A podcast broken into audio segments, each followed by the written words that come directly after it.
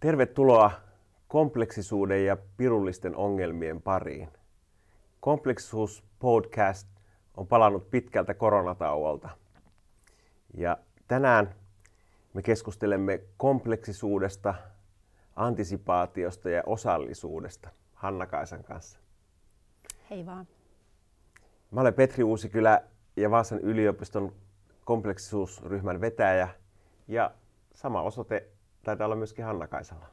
Kyllä. Mä toimin tässä Vaasan yliopistossa sosiaali- ja terveyshallintotieteessä tutkijatohtorina. Joo. Ja me ollaan päätetty nyt ottaa tämä kompleksuus podcast, ei nyt niin kuin naftaliinista, mutta kuitenkin jatkaa arvokasta perinnettä, vuosia jatkunutta perinnettä. Ja tota, kuten huonoon journalistiseen tapaan kuuluu, niin tänään me haastattelemme toisiamme, mutta lupaamme jatkossa kutsua myöskin kiinnostavia ulkopuolisia vieraita. Kyllä. Mutta tähän on syykin. Hanna-Kaisa väitteli viime keväänä tohtoriksi Vaasan yliopistossa aiheesta hyvinvoinnin toivottu tulevaisuus. Käsitteli työssään näitä paitsi kompleksisuutta, niin myöskin antisipaatiota ja, ja osallisuutta. Ja nyt on kiinnostavaa palata näihin antisipaatiokysymyksiin vuoden, reilun vuoden tauon jälkeen, kun olit viimeksi täällä keskustelemassa äh, Harrin ja Aleksin kanssa teemoista, niin tota, voitaisiin samalla vähän myöskin peilata, että miten sun oma ajattelu ja omat näkemykset on muuttunut sen jälkeen, kun saatoit väitöskirjan loppuun ja olet näitä asioita sit niinku pohtinut laajemminkin ja myöskin soveltanut niinku käytännön mm, ongelmiin. Kyllä. Pitemmittä puheita lähdetään liikkeelle. Ehkä kuitenkin, vaikka antisipaatiosta on tälläkin foorumilla puhuttu, niin, niin voisi olla ihan hyvä pikkusen avata sitä käsitettä, että mitä on antisipaatio ja mikä on antisipaation ja kompleksisuuden suhde. Mm. Et se ei, mun täytyy sen verran myöntää, että ennen kuin sun väitöskirjaan tutustuin, niin mulle se antisipaatioajattelu oli kohtuullisen uutta, mutta tuota, sun työn kautta mä opin ymmärtämään sen yhteyden ja mm. olisi kiinnostavaa kuulla sun näkemyksiä siitä. Että... Joo. Tämä antisipaatioajattelu perustuu antisipaatioteoriaan, joka, joka on jo siis vuosikymmeniä vaikuttanut eri tieteenaloilla. Ja tota, siinä on ajatus siitä, että jokaisella systeemillä on olemassa itsestään kuva tulevaisuudessa. Ja, ja pyrkimys siihen tiettyyn tilaan, tulevaisuuden tilaan. Ja sitten se, että, että miten tämä systeemi siihen pyrkii, niin se on tämän ehkä antisipaatioajattelun ydin ja mikä sen loppujen lopuksi sitten se vaikutus sille nykyiselle toiminnalle on, se pyrkimys siihen tulevaan, niin se on se se on se pihvi. Tuo on kiinnostava näkökulma. Tota, onko se jotain, niin kun, silloin kun aloitit tätä kuvausta äsken, niin mä ajattelin, että onko se niin jollain tavalla niin kuin deterministinen kuva siitä, että miten asiat kehittyy, joka on aika erilainen kuin se emergenssi taas, että ne kehittyy tavalla, jota me ei voida tietää, niin onko tämä jotain siltä väliltä? No tämä oikeastaan tässä niin kun tulee myöskin sit se yhteys siihen kompleksisuusajatteluun ja antisipaatioajatteluun niin kun, korostaa just tätä kompleksisuutta ja, ja siis sitä tavallaan hyötyy siitä, että asioita ei voida etukäteen suunnitella kovin pitkälle, koska asioita emergoituu ja, ja asiat, tapahtumat itse organisoituu, vuorovaikutus muuttuu koko ajan. Eli siinä tavallaan, tavallaan niin kuin, ää, sellaisten niin kuin arvoasettelujen asettelun kautta pyritään sellaiseen tietoisesti tiettyyn tilaan ja tiedostetaan se tulevaisuus eri lailla kuin nykyään. Ää, ehkä tehdään ja sillä lailla kompleksisuusajattelussa ää, tulevaisuuden tarkastelua ei, ei juurikaan tehdä, vaan että ne asiat, asiat kun ne ää, tapahtuu, niin kompleksinen systeemi adaptoituu siihen, hmm. mikä on kyllä osa myöskin tätä antisipaatioajattelua. Mutta että siinä ää, ehkä nostetaan se sellainen proaktiivisuus siihen reaktiivisuuden rinnalle. Tuo on tosi tärkeä näkökulma, koska tuota, niin kuin aikaisemminkin on jo todettu, että että jos liikaa toistetaan sitä, että ongelmat on kompleksisia tai pirullisia ja niitä ei voi niin kuin ratkaista, niin sehän johtaa jollain tavalla semmoiseen niin kuin voimattomuuteen tai semmoiseen, että ei voi asioille tehdä mitään, koska ne on niin yhteenkytkeytyneitä ja vaikeita. Niin tässä ajattelussa kuitenkin niin kuin halutaan hahmottaa sitä tulevaisuuden horisonttia, että mihin suuntaan asioita voi mm. ja tulee niin kuin viedä. Joo, ja myöskin niin kuin tosiaan arvostetaan sitä kompleksisuutta ja sitä, että, että nykyiset tavat tehdä asioita ei välttämättä päde siellä tulevaisuudessa. Mm vaan, vaan ehkä painotus siirtyy enemmänkin siihen, että kuinka ne haluttaisiin tehdä, että päästäisiin tiettyyn, tiettyyn tilaan ja kyseenalaistetaan sitä, että mikä meidän ajattelussa on sellaisia raja-aitoja, joita voidaan kaataa, että päästään siihen tiettyyn mm. tulevaisuustilaan. Miten tuo sun mielestä poikkeaa sitten niin kuin skenaariotyöskentelystä, jossa hahmotetaan niin kuin vaihtoehtoisia tulevaisuuden maailmoja ja sitten pohditaan niin kuin nykyisten toimintatapojen tai mallien mm. niin kuin, tuota, toimivuutta näissä erilaisissa tilanteissa, niin onko tässä minkälainen yhteys antisipaatioajatteluun? No ehkä sellainen, että skenaarioajattelussa luodaan erilaisia tulevaisuuden kuvia. Sen, sen takia puhutaan esimerkiksi tulevaisuuksien tutkimuksesta, koska kompleksisuus yhteiskunnassa lisääntyy koko ajan, teknologia kehittyy ja tulee erilaisia ää, ratkaisuja tehdä asioita, niin ehkä skenaarioajattelussa kuitenkin, vaikka siinä mietitään näitä erilaisia vaihtoehtoisia tulevaisuuksia, niin siellä kuitenkin mietitään sellaisia asioita, esimerkiksi niin kuin, ää, lasketaan riskejä ja, ja niin kuin todennäköisyyksiä ja, ja mietitään erilaisia kehityslinjoja. Ja, ja tarkoituksena on niin kuin mahdollisimman hyvin valmistautua siihen, siihen niin kuin tulevaan ja, ja optimoida se tuleva tila sille systeemille. Se toimii hyvin antisipaatioajattelun rinnalla. Ne ei ole mitenkään niin kuin toisiaan poissulkevia, mutta, mutta sitten taas antisipaatioajattelussa ollaan menty ehkä vielä askel eteenpäin. Eli tota, ää, siinä ajatellaan niin, että, että koska maailma on niin kompleksinen, niin näitä skenaarioita on mahdoton tehdä. Eli, eli jos on tarpeeksi kompleksinen systeemi, niin skenaarioiden tekeminen on ehkä niin kuin sellainen rajoittunut tapa tarkastella sitä tulevaisuutta. Et sitten jos luodaan se tulevaisuuden kuva niiden systeemin arvojen pohjalta, luodaan kuva siitä, minkälainen tulevaisuus on – niin sitten voidaan lähteä niin kun ihan tietoisesti kyseenalaistamaan niitä toimintatapoja, joita meillä on nyt ja mitä me oletetaan, että jatkuu.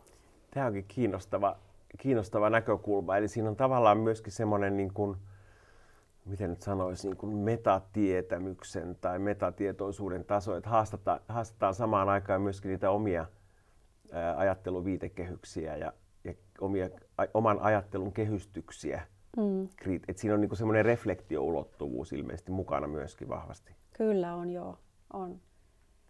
Ja tota, onko se niin, nyt kysyn kun en tiedä, että onko se niin, että se on sekä niin kuin yksilöllinen että yhteisöllinen ominaisuus, että se tässä on. antisipaatioajattelussa on niin kuin molemmat tasot läsnä. On, on toki. Ja, ja tota, kyllä tämäkin, siis ylipäätään tulevaisuuden ajattelu, niin ää, se, mikä meille on vierasta ja tuntematonta, on meille pelottavaa. Ja kyllähän me usein halutaan tehdä sellainen turvallinen kuva tulevaisuudesta.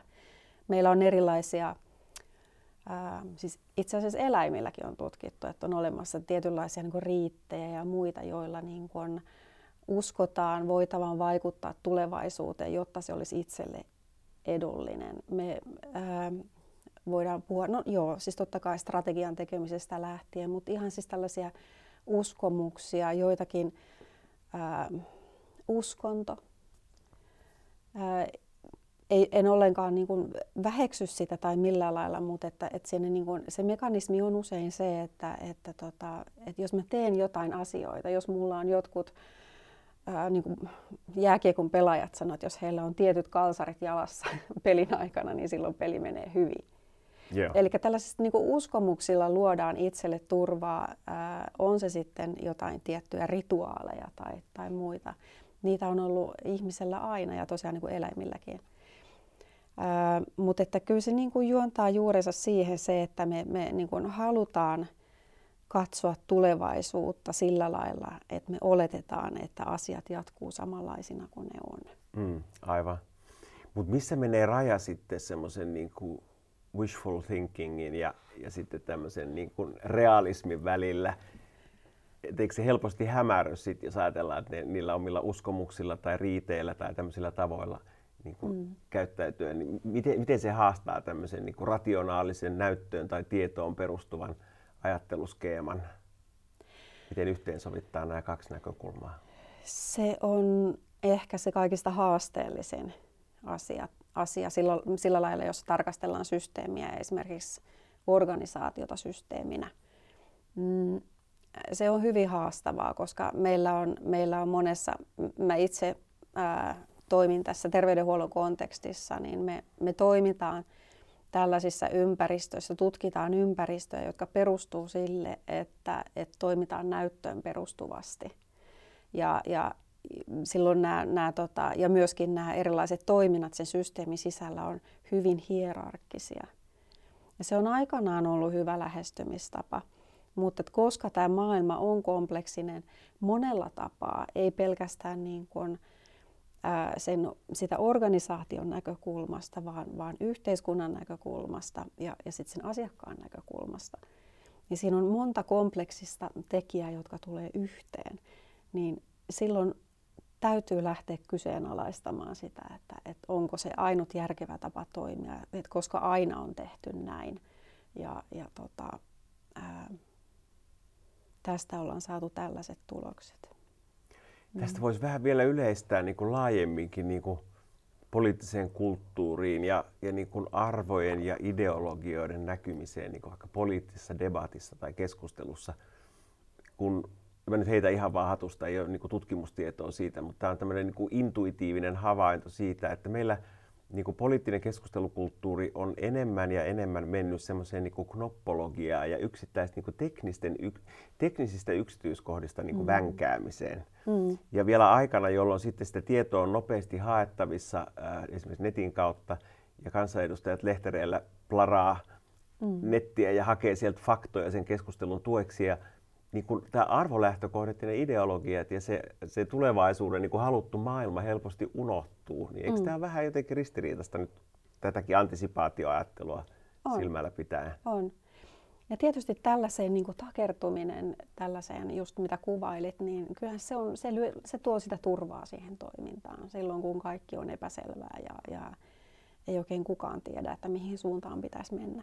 Mutta tässä ehkä ehkä niin kuin aika oleellinen asia on se, että okei, jos, jos, jos oletetaan, että esimerkiksi äh, organisaatiolla, jos me tarkastellaan organisaatiota systeeminä, jos sillä on se, se ää, tässä sanotaan nyt, että suomalaista terveydenhoitojärjestelmää, hyvinvointijärjestelmää, jos, jos meillä olisi sellainen tietty kuva siitä, tai meillähän on tietty kuva siihen, mihin me pyritään, eli ihmisten hyvinvointiin, ja nyt sitten tässä vaiheessa, kun me ymmärretään, meillä on tietoa, feedbackia siitä, että, että se ihmisten hyvinvointi ei nyt ehkä olekaan siinä mallissa kuin mitä sen pitäisi olla. Mm.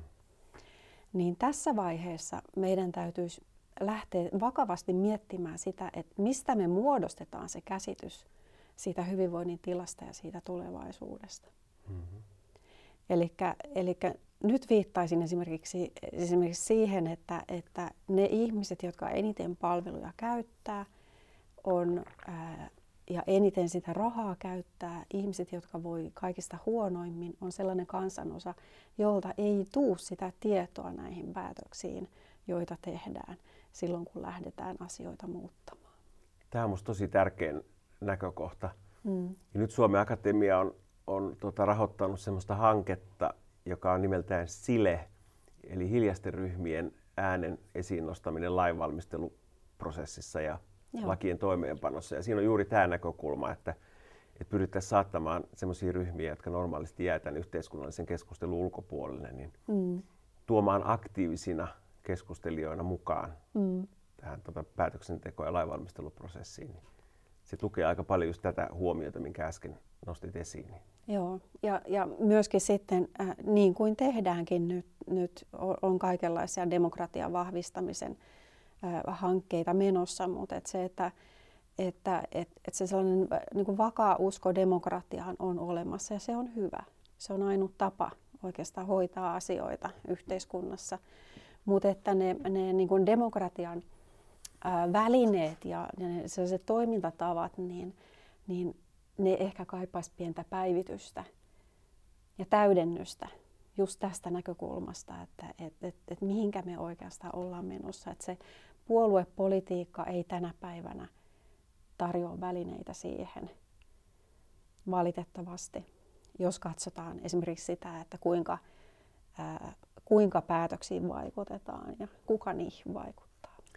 Ja tämä onkin mielenkiintoinen kysymys, kun mä olen monta kertaa pohtinut sitä, että niin kuin poliittisten instituutioiden roolia tässä, kun toisaalta niin kuin instituutiot luo jatkuvuutta ja luo mm. turvaa ja, ja esimerkiksi niin kuin Suomi on hyvä esimerkki siitä, että meillä on maa, jossa niin kuin kansalaisten luottamus keskeisiin instituutioihin on varsin korkea. Mm. Ja nyt samaan aikaan niitä instituutioita haastetaan niin kuin suoran kansalaisvaikuttamisen ja suoran demokratian kautta, niin voi, onko sun näke, näkemyksen mukaan niin mahdollista, että, että me samaan aikaan luodaan uusia ongelmia, kun sitten nämä instituutioiden tai luottamusinstituutioihin rupeaa rapautumaan. Että missä vedetään se linja, että on toimivat vahvat instituutiot, mutta kuitenkin, että ne on riittävän avoimia ja, ja, ja niitä voidaan niin kuin sillä tavalla rakentavasti kyseenalaistaa ja kehittää jatkuvasti niin kuin vuorovaikutuksessa kansalaisten kanssa. Niin tämä on aika vaikea yhtälö. On vaikea yhtälö, mutta sitten jos mietitään, että, että tällaiset niin kuin perinteiset tällaiset tota, representatiiviset demokratiat, eli tämä edustuksellinen demokratia, se on kuitenkin vasta parisataa vuotta vanha tapa ää, tehdä päätöksiä. Ja, ja, se on, ja sitten taas toisaalta, eli se, se kestäisi kyllä muokkausta. Ja sitten taas toisaalta, että et, et siellä on olemassa sellaisia ää, rakenteita, jotka on luotu sellaiseen aikaan, jolloin ei ollut ää, tällaisia niin kuin informaatiosysteemejä ja, ja, ja muita vaikuttamisen tapoja, mitä nyt on olemassa. Se on aivan totta. Mm. Se on aivan totta. Mutta sitten jos puhutaan tästä, niin kuin, niin kuin tästä tiedosta, tiedon niin kuin roolista, niin meillähän on käynyt se toinen hanke, joka liittyy tähän tiedon huoltovarmuuteen tai resilienssiin noin laajemminkin ottaen, niin, niin siinä käydään kanssa nyt mielenkiintoista keskustelua siitä, että että miten yhteensovittaa näiden niin kuin virallisten instituutioiden tarjoama tieto ja, ja faktat ja perustelut ja sitten niin kuin kansalaiskeskustelun kautta syntyvät niin kuin näke, näkemykset, jotka osin haastaa myöskin näitä virallisia näkemyksiä. Niin se on nyt hyvä tämmöinen niin stressitesti tälle uuden ja vanhan yhteensovittamiselle. Mm. On, on. Ja nimenomaan pitäisi mun mielestä fokusoitua siihen, että miten me kerätään sitä tietoa, miten me mahdollistetaan se, että, että, että, tota, ää, että se esimerkiksi vaikuttaminen, digitaalinen vaikuttaminen ei ole pelkästään puskista huutelua, vaan että se olisi enemmän tällaista dialogista. Että miten me luodaan sellaisia areenoja, että me päästään keskustelemaan aiheista ja saamaan asiantuntijatietoa siihen ja, ja samalla saadaan tietoa päätöksentekijöille siitä, että et, et minkälaisista rakenteista ne, ne mielipiteet niin kehittyy. Tämä on minusta tosi tärkeä mm. näkökulma. Onko sulla, osaat sen nimetä jotain semmoisia niin hyviä malleja tai onko sulle tullut vastaan omissa tutkimuksissa tai käytännön kehittämistyössä jotain hyviä tämmöisiä menettelytapoja on. yhteensovittamisen suhteen? On. Siis äh, on olemassa tällainen kuin Participedia nettisivut, jossa on ihan Euroopan maailmanlaajuisesti kerätty tällaisia erilaisia osallistavia tapoja ihmisin, ihmisten niin kuin vaikuttamiseen. Ja tota, eli, eli tapoja on, tietoa on että oikeastaan se, minkä takia mä lähdin niin kuin tähän aiheeseen ylipäätään, mist, minkä takia mä lähdin tästä kiinnostumaan, oli just se ristiriita, että, että mikä siinä on, että kun meillä on tietoa, meillä on tutkimusta siitä, miten niin kuin osallistaminen esimerkiksi vaikuttaa päätösten legitimiteettiin ja muuta, mutta miksi se ei niin kuin käytännössä edisty, niin se on ehkä myöskin se ihan, ihan avainasia. Ja kyllä se valitettavasti, niin ää, kyllä se tämän päivän päätöksenteon rakenteessa, niin kyllä se törmää valtaan ja valtakysymyksiin. Millä tavalla? Sillä tavalla, että, että tota, no, nyt esimerkiksi terveydenhuollon kontekstissa, niin, niin, niin se, että se, se niin kuin, se, että päätöksiä halutaan edelleen, edelleen tehdä esimerkiksi puoluekentässä, halutaan tehdä linjauksia. Ja sitten tietysti se, että tämä poliittinen sykli vaikuttaa siellä taustalla myöskin niin, että et ei pystytäkään tekemään sellaisia niin kuin pitkän aikavälin ää, tavoitteita, koska näitä yksittäisiä päätöksentekijöitä sitoo myöskin se ää, tosiasia, että, että he ei voi niin kuin olla miellyttämättä niitä äänestäjiään. Eli he haluaa jatkaa siinä tehtävässä. Totta kai en mitenkään väheksy sitä heidän niin motiiviaan toimia näissä luottamustehtävissä, mutta, mutta siis se on vain kylmä fakta, että, että se, on, se on työ. Ja, ja se, se, tota, niin se ää, uudelleenvalinta on, on sellainen asia, mikä vaikuttaa siihen ää, niihin, mitä esimerkiksi tuo ilmoille ja mihinkä pyrkii vaikuttamaan.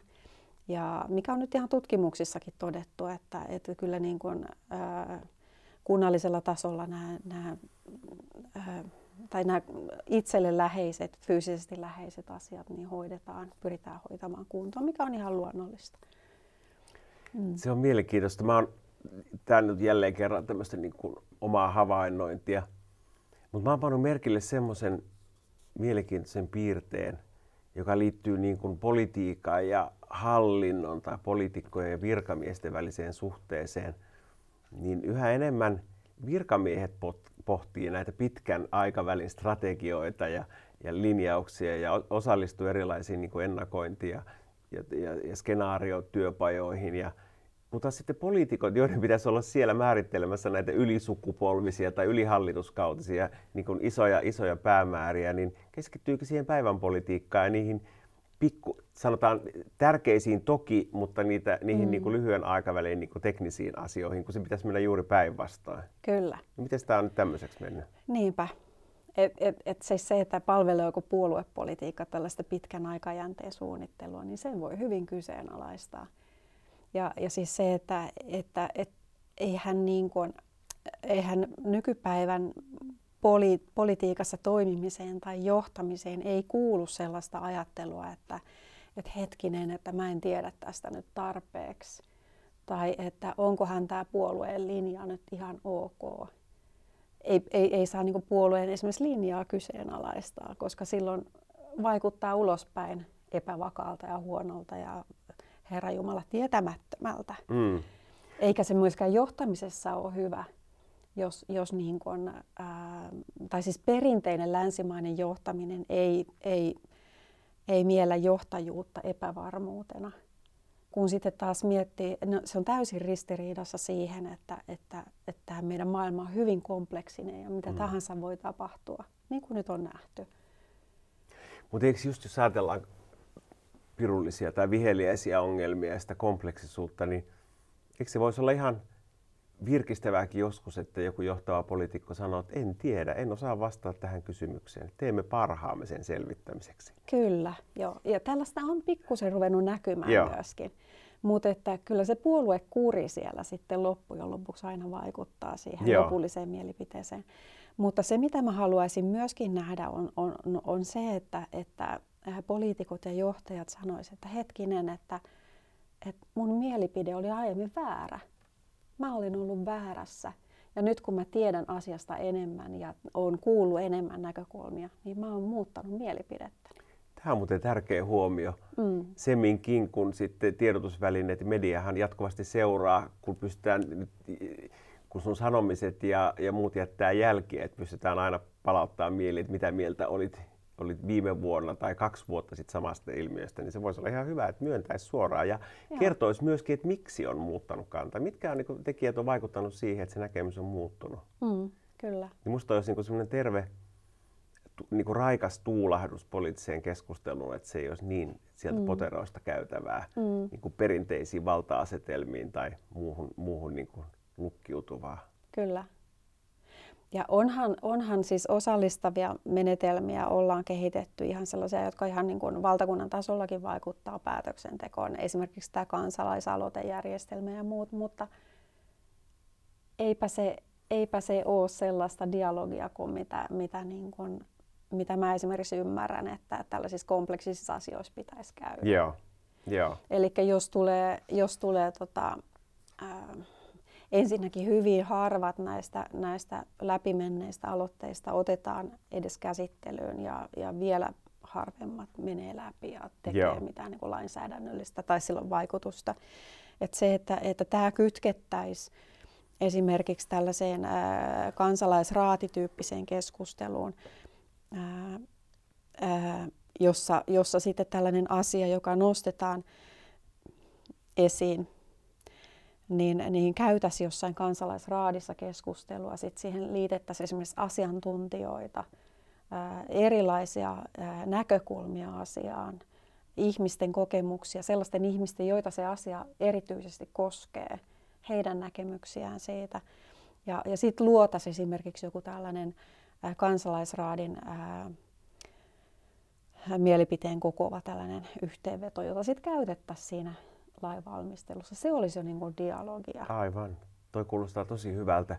Ja samoin sitten erilaiset niin kuin osallistavan budjetoinnin mm. käytännöt, jotka ovat niin konkreettisia, että myöskin sitten näihin niin kuin aloitteisiin löytyy rahaa. Et useinhan se mm. saattaa olla turhauttavaa, että pidetään niin kuin erilaisia kansalaisraatikeskusteluja ja muita, mutta ne ei sitten konkreettisesti johda mihinkään. Tässä olisi seuraava askel myöskin sitten, että yhdessä päästään myöskin suuntaamaan resursseja niihin tärkeäksi koettuihin asioihin. Mm, mm.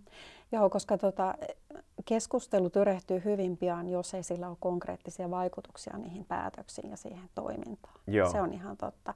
Mutta mainitsit virkamiehet tuossa aikaisemmin, niin, niin mä näen oikeastaan niin virkamiehissä sen, sen sen sellaisen niin kuin selkärangan ja, ja sen sellaisen ähm, oikeastaan sellaisen, mä oon tässä näiden tutkijavuosieni aikana tehnyt sellaisen havainnon, että, että virkamiehistöllä on, on näkemys siitä, miten merkittävää tämä osallistaminen on. Ja että heidän harteillaan on aika pitkälti, heidän ja sitten järjestötyön harteilla on aika pitkälti se, että kuinka paljon esimerkiksi kunnissa viedään eteenpäin tätä osallistamisen erilaisia menetelmiä ja miten se vaikuttaa sitten loppujen lopuksi, ja miten se tuodaan siihen päätöksentekoon. Joo. Et se on kauhean kiva nähdä. Se on muuten, joo, toi on hyvä huomio. Mä oon samaa mieltä, että, että meillä on erittäin osaava ja mm. korkeatasoinen virka, virkamieskunta noin yleisesti ottaen. Mm. Yksi asia, mikä pitää vielä mainita, tämä, että lainsäädäntö, joka, joka jo edellyttää että, että uusi kuntalaki tai viimeisin kuntalaki edellyttää sitä, että, että osallistetaan ihmisiä, mutta kuntalaki jättää ää, kuntien päätettäväksi ää, aika vapaasti sen, että, että miten, tota, miten näitä asioita viedään eteenpäin ja kehitetään. Ää, mikä sitten tekee sen, että eri osissa Suomea asuvat on hyvin eri, eriarvoisessa asemassa – just siinä, että miten, minkälaisiin niin osallistaviin menetelmiin heillä esimerkiksi on mahdollisuus lähteä mukaan. Tämä on totta ja se pätee oikeastaan kaikkeen myöskin niin kuin ihan palvelujen saatavuuteen mm. tai, tai muuhunkin. Et se, on, se on toisaalta sen niin kuin vahvan itsehallinnollisen paikallisen kun, kun, kunnallisen niin kuin demokratian kääntöpuoli sitten, että ne käytännöt on hyvin erilaisia eri puolilla maata. Ja sitten tullaan niin kuin yhdenvertaisuuskysymyksiä tämmöisiin, että millä perusteella – paikkakunnalla A asuva henkilö e, saa palvelua, kun taas samaa palvelua ei ole tarjolla sitten paikkakunnalla B. Kyllä, kyllä. Mutta että tässä on ehkä enemmänkin, ää, tämä ei ole sillä lailla ää, niin budjettiin sidottua tai rahaan sidottua. Tämä on ehkä enemmänkin sitä sidottua siihen, että minkälaista mielenkiintoa milläkin alueella on lähteä kehittämään tätä Aivan. osallistamista. Just näin, että se ei ole niin kuin, se on resurssikysymys, mutta se ei ole välttämättä rahakysymys, vaan enemmän niin kuin kapasiteetti tai, Kyllä. tai niin kuin halu, osaamiskysymys. Joo. Joo. Ja, ja siis se, mitä, mitä niin kuin, siis, äh, monta kertaa tällainen keskusteleva, keskusteleva demokratian muodot ja tällaiset osallistavat äh, menetelmät, niin jotenkin sen nähdään niin kuin vastakkaisina sille edustukselliselle demokratialle ja jotenkin se edustuksellisen demokratian uhkana. Mm-hmm.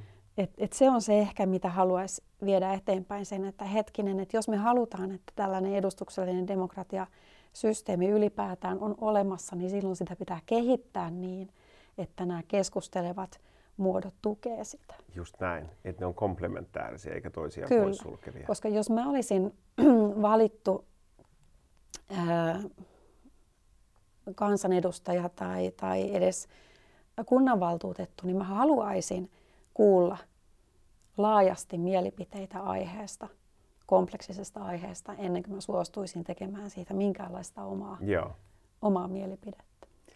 Sitten mikä sun käsitys on siitä, että kuinka hyvin tutkijat nykyisin niin kuin osallistuu tähän keskusteluun? Kuinka halukkaita tutkijat on osallistumaan tähän ja kuinka, minkälaiset valmiudet tutkijoilla on, on ikään kuin popularisoida oman tutkimuksensa tuloksia tai ehkä niin kuin saattaa sitä tähän, tähän niin kuin poliittiseen keskusteluun, niin mikä sun käsitys on noin yleisesti ottaen?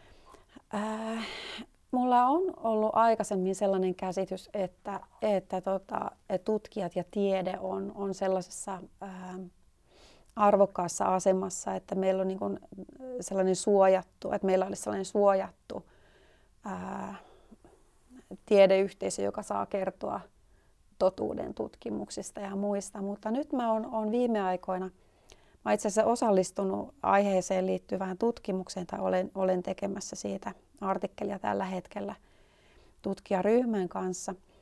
Ja me pohditaan kovasti sitä niin kuin tutkimuksen ja yhteiskunnan välistä suhdetta. Mm-hmm. Et nehän ei, ei todellakaan ole toisistaan erilliset, ei niiden syötteiden eikä tulosten näkökulmasta. Eli aivan niin kuin pitääkin, niin kyllähän tutkimus palvelee sitä yhteiskunnallista kehitystä. Mutta, mutta sitten se, että, että tota, ja niitä syötteitä ja tukimuotoja ja ohjausta tulee sieltä yhteiskunnan eri, eri tahoilta vahvasti ministeriöiden ja, ja kärkihankkeiden ja muiden tällaisten, tällaisten rahoitusten kautta. Mutta sitten se, että, että miten ne syötteet istuu ja onko niitä onko niitä niin kuin vapaus viedä sinne päätöksentekoon ja, ja ilmasta julkisesti niin kuin ne on, niin nyt mä oon vähän skeptisempi kuin mitä mä olin vielä vuosi sitten. Mielenkiintoista, koska vuosi 2021 on tutkitun, teema, tutkitun tiedon teemavuosi. Mm. Eli nyt koitetaan niin kuin kaikilla areenoilla tutkijoita kannustaa tiedon jakamiseen ja, ja osallistumiseen näihin, näihin erilaisiin keskusteluihin, niin niin tuon mukaan ainakin paljon, paljon on vielä tehtävissä.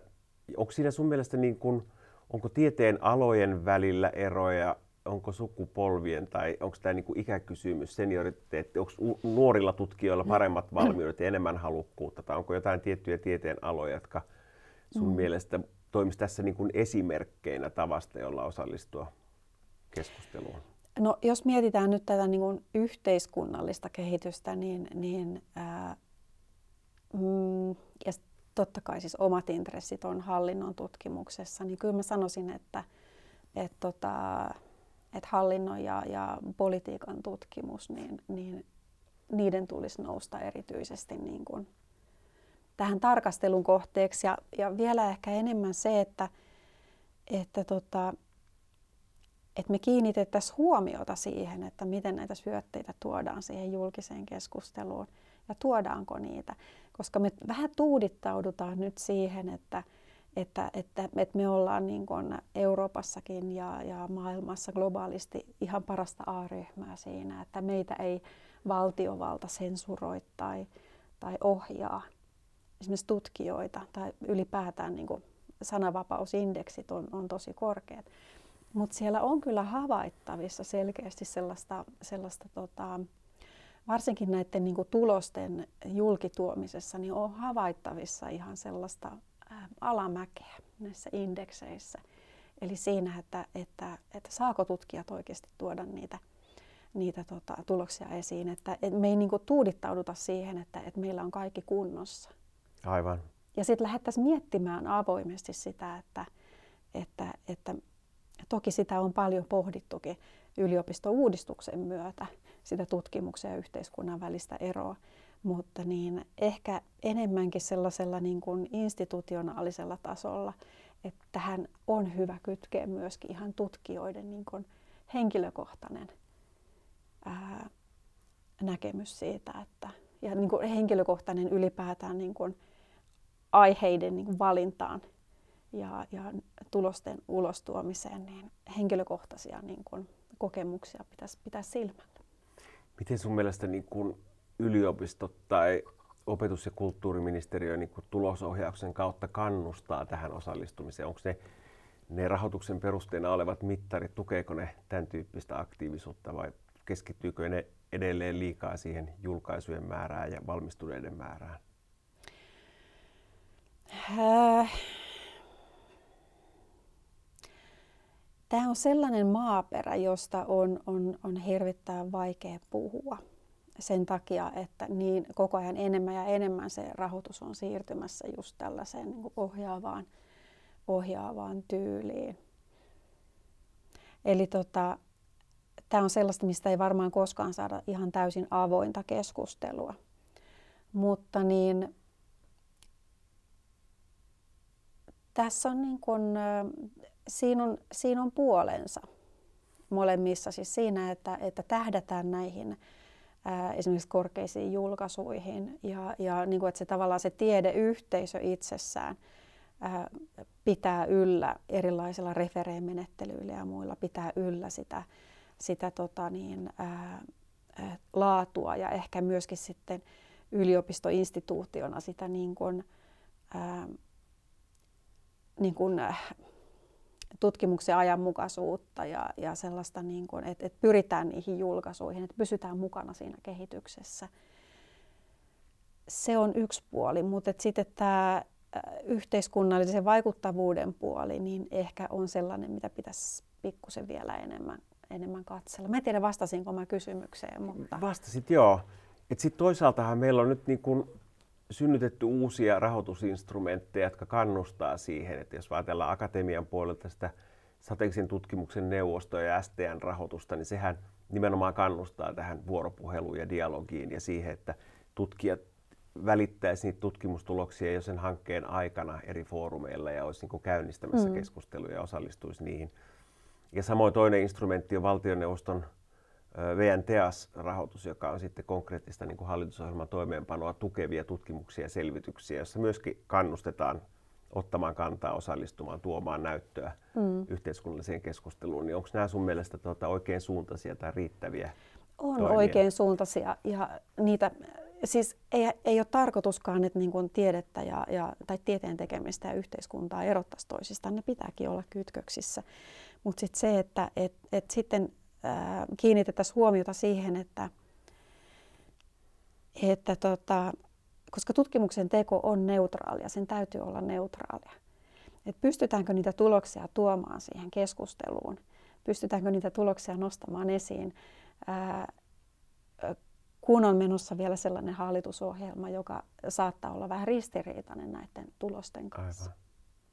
Nyt kun tämä on ensimmäinen COVID 19-aikainen tai jälkeinen, no aikainen tässä tapauksessa, kompleksisuuspodcast, niin pakko kysyä nyt tästä covidista, kompleksisuudesta ja tutkijoiden roolista siinä. Niin lähdetään vaikka siitä, että miten COVID-19-pandemia ja kompleksisuuden tietyt niin perusparametrit kohtaa toisessa. Onko kyse kompleksisesta tai pirullisesta ongelmasta?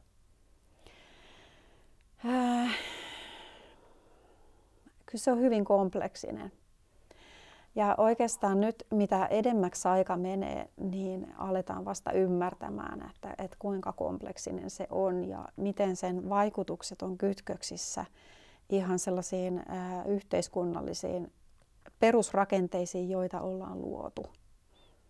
Eli just tällaisen, niin kuin, ää, jos nyt ihan karkeasti miettii, niin esimerkiksi tulotasoon, minkälaista työtä tekee sairastuvuuteen. Et, et, sillä on, on tosi pirullisia piirteitä. Ja oikeastaan se, mitä toivoo, toivoo tästä näkökulmasta on se, että, että lähdettäisiin keskustelemaan, keskustelemaan myöskin siitä ihan rehellisesti, että, että, että miten tällaiset erilaiset ää, ihmisiä jakavat systeemit on, on niin kuin, ää, vaikuttaneet esimerkiksi pandemian, vaik- tai siis niin kuin pandemian vaikutukset, miten ne näkyy näissä erilaisissa Joo.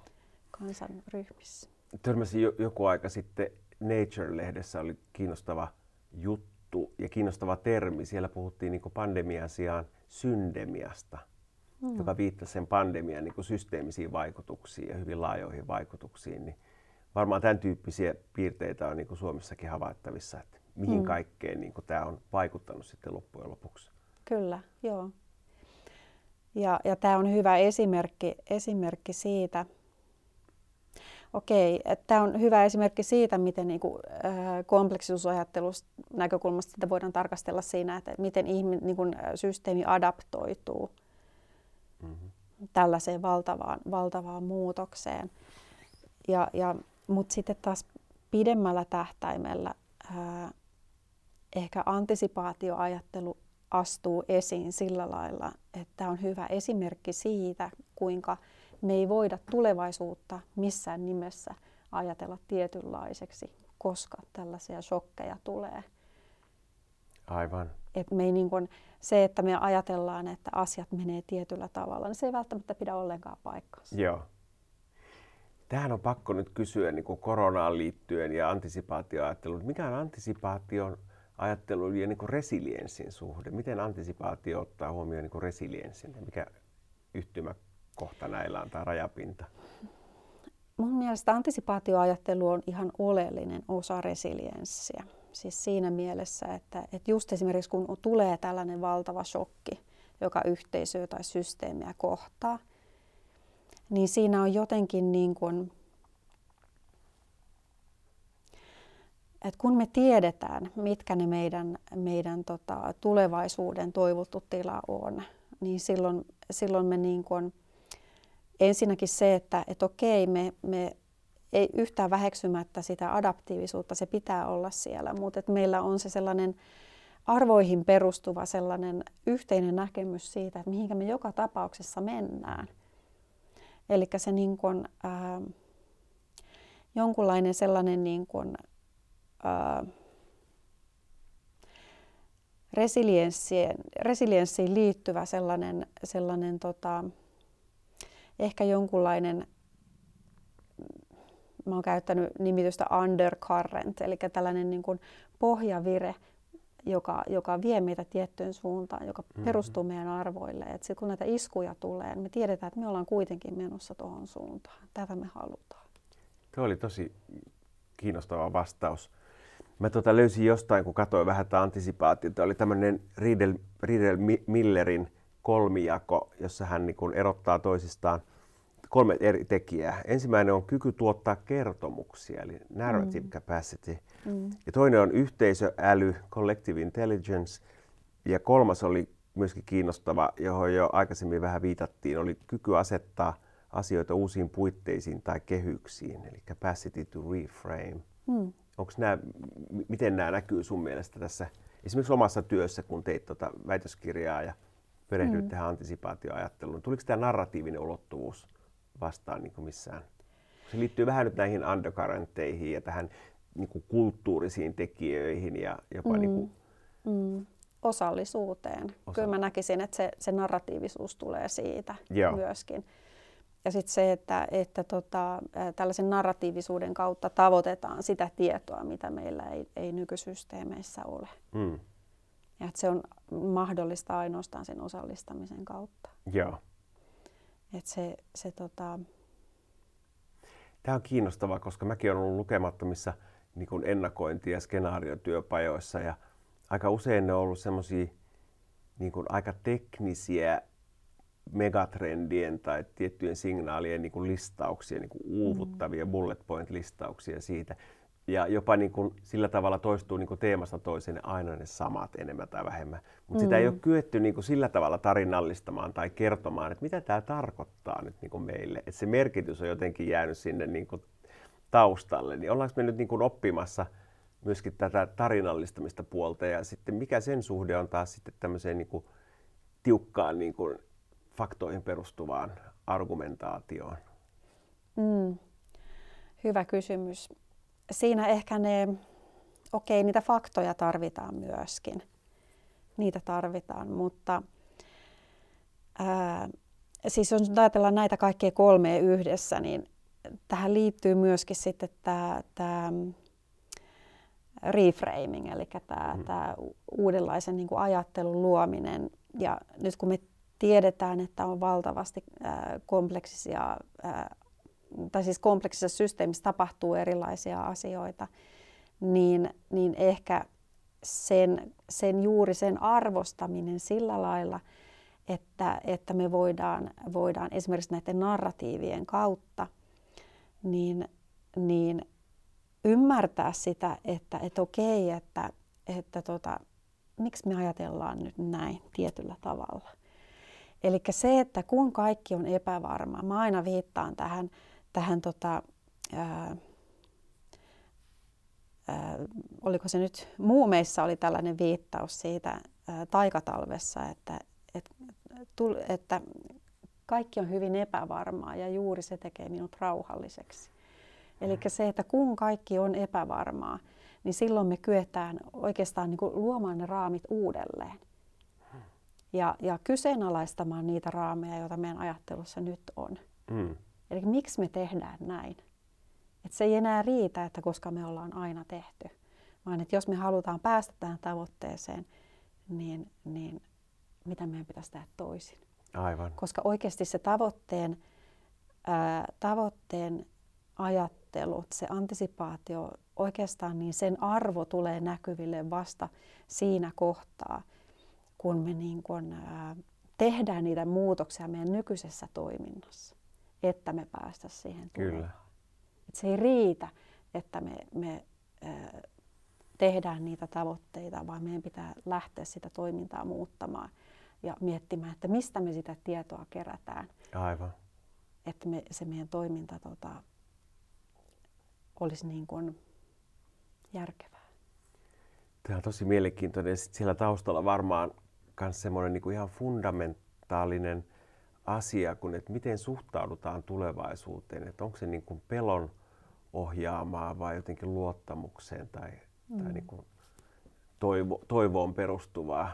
Mm. Muistan Einsteinin suuhun on laittu kaikenlaisia sitaatteja. Mä en ole ollenkaan vakuuttunut, että tämäkään alun perin Einsteinilta, mutta kuullut semmoisen, että hänen sanomanaan, että, että tuota, on keskeistä – ihmisen niin suurin valinta on se, että kokeeko universumi vihamielisenä paikkana vai, vai ystävällisenä paikkana tai myönteisenä mm. paikkana.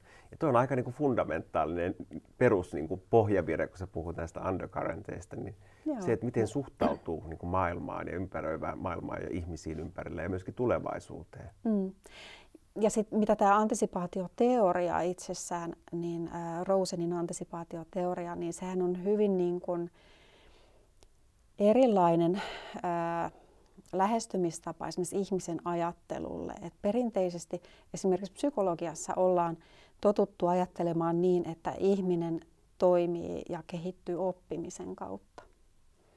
Kun taas sitten antisipaatioajattelu tuo siihen ihan erilaisen perspektiivin, eli sen, että meillä on jo kaikessa toiminnassa, meillä on antisipaatioajattelua, meillä on ajattelua siitä, mihinkä me tähdätään. Mm-hmm Mä käytin tuossa väitöskirjassa sellaista, ää, sellaista tota niin, esimerkkiä, että esimerkiksi autolla ajaminen, että jos me, jos me oikeasti perustettaisiin niin kun meidän ajattelu vaan siihen, mitä me ollaan opittu, niin me kolaroitaisiin koko ajan. Eli meillä on sellaista ennakointia ja toivottua tulevaisuutta meidän toiminnassa on koko ajan, mutta sitä ei vaan tiedosteta. Että se ei kaikki ei perustukaan opittuun, vaan myöskin siihen, mihinkä me tähdätään. Ja, ja sitä pystyy niin kuin hyvin eri mittakaavoissa soveltamaan myöskin, myöskin tähän systeemiajatteluun. Tämä oli minusta hyvä, hyvä tiivistys tähän loppuun. Ja ehkä vielä semmoinen kysymys, kun aikaisemmin puhuttiin niin kuin yhteiskunnan haavoittuvista ryhmistä ja, ja osallisuuden tärkeydestä, niin miten, miten niin kuin antisipaatioajattelun tuominen, tuominen voisi niin kuin vielä enemmän voimaannuttaa tai luoda semmoista niin kuin tulevaisuuden uskoa ryhmille, jotka, joiden elämäntilanne on, on haastava, jotka helposti näkee sen niin kuin horisontin aika niin kuin jotenkin epätoivoisena ja pelottavana, niin miten tuoda tämän tyyppistä, niin kuin, Joo. Tämän tyyppistä ajattelua? Ehkä tota, se, mihinkä nyt on myöskin kiinnittänyt huomiota ja eri tutkijat on nostaneet esiin sitä, että esimerkiksi nuorten keskuudessa on hyvin, hyvin synkkiä pilviä ää, siis tässä tulevaisuusajattelussa liittyen ää, ympäristöön. Hmm ja, ja ylipäätään tähän ilmastokriisiin ja, ja siihen, siihen, juuri siihen, että, että heillä ei, he kokee olevansa niin voimattomia siihen vaikuttamiseen.